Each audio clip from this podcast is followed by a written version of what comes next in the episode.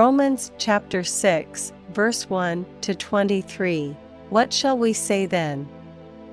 Shall we continue in sin, that grace may abound? God forbid. How shall we, that are dead to sin, live any longer therein? Know ye not, that so many of us as were baptized into Jesus Christ were baptized into his death? Therefore we are buried with him by baptism into death, that like as Christ was raised up from the dead by the glory of the Father, even so we also should walk in newness of life.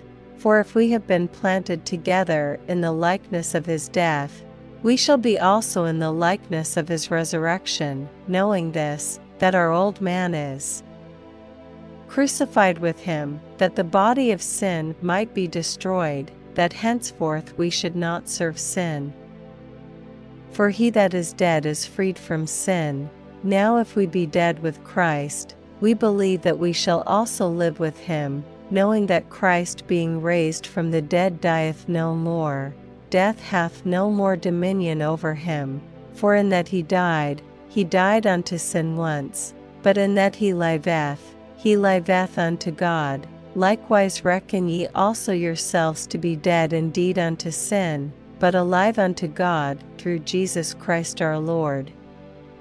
Let not sin therefore reign in your mortal body, that ye should obey it in the lusts thereof. Neither yield ye your members as instruments of unrighteousness unto sin, but yield yourselves unto God, as those that are alive from the dead, and your members as instruments of righteousness unto God.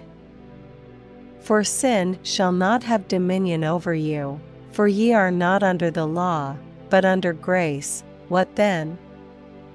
Shall we sin, because we are not under the law, but under grace? God forbid. Know ye not, that to whom ye yield yourselves servants to obey, his servants ye are to whom ye obey, whether of sin unto death, or of obedience unto righteousness? But God be thanked, that ye were the servants of sin, but ye have obeyed from the heart that form of doctrine which was delivered you.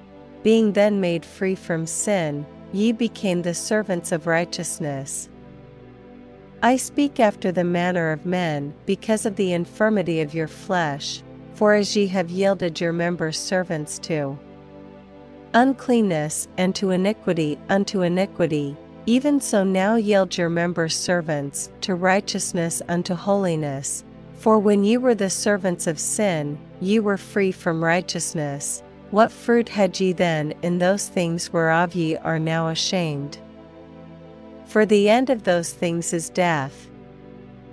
But now being made free from sin, and become servants to God, ye have your fruit unto holiness, and the end everlasting life. For the wages of sin is death, but the gift of God is eternal life, through Jesus Christ our Lord.